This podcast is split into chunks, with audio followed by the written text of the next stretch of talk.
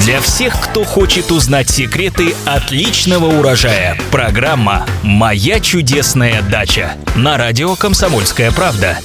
Здравствуйте, в эфире программа «Моя чудесная дача» и я ее ведущая Екатерина Рожаева. И как всегда мы отвечаем на ваши многочисленные вопросы о том, что цветет, растет, благоухает и плодоносит. В студии радиостанции «Комсомольская правда» наш постоянный эксперт-агроном Маргарита Васильева. Маргарита, здравствуйте. Здравствуйте. И вопрос из Волгограда от Поздняковой Евгении. Почему не всходят семена роз сорта «Крылья ангелов»? А, роза крылья ангелов – это так называемая роза китайская, миниатюрные розы, которые подходят для выращивания из семян. Но выращивание, в принципе, довольно-таки легкое. Ее сеют при довольно невысоких температурах, 18-20 градусов. И при таких условиях всходы появляются через 20-30 дней.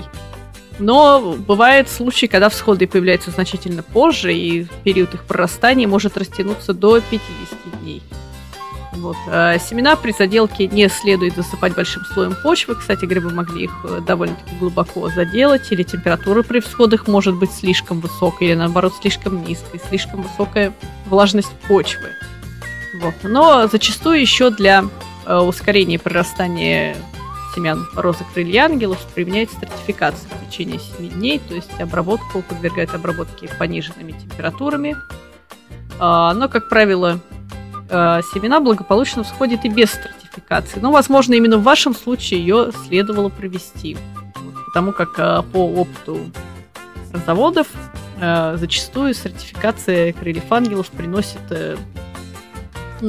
ощутимые результаты и существенно ускоряет появление всходов, но у большинства все-таки они появляются. Единственное, что стоит помнить, что на э, всходы таких растений требуется продолжительный период времени. Возможно, вам стоит еще подождать, не отчаиваться, и они прорастут.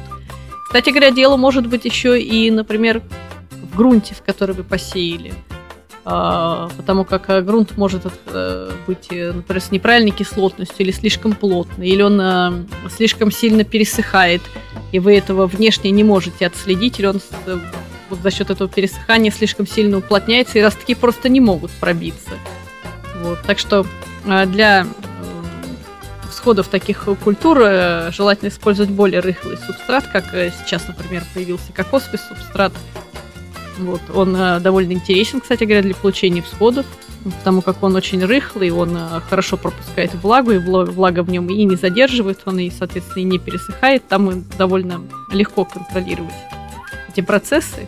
Ну, возможно, вам, может быть, стоит попробовать пересеять, как контрольный вариант.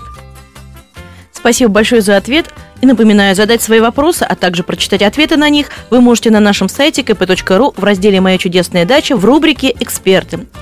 А мы с вами прощаемся. С вами были специалисты по садоводству и овощеводству агроном Маргарита Васильева и я, Екатерина Рожаева. Новые ответы слушайте в новых программах. Всего доброго, услышимся. По пятницам, субботам и воскресеньям слушайте на радио «Комсомольская правда» программу «Моя чудесная дача».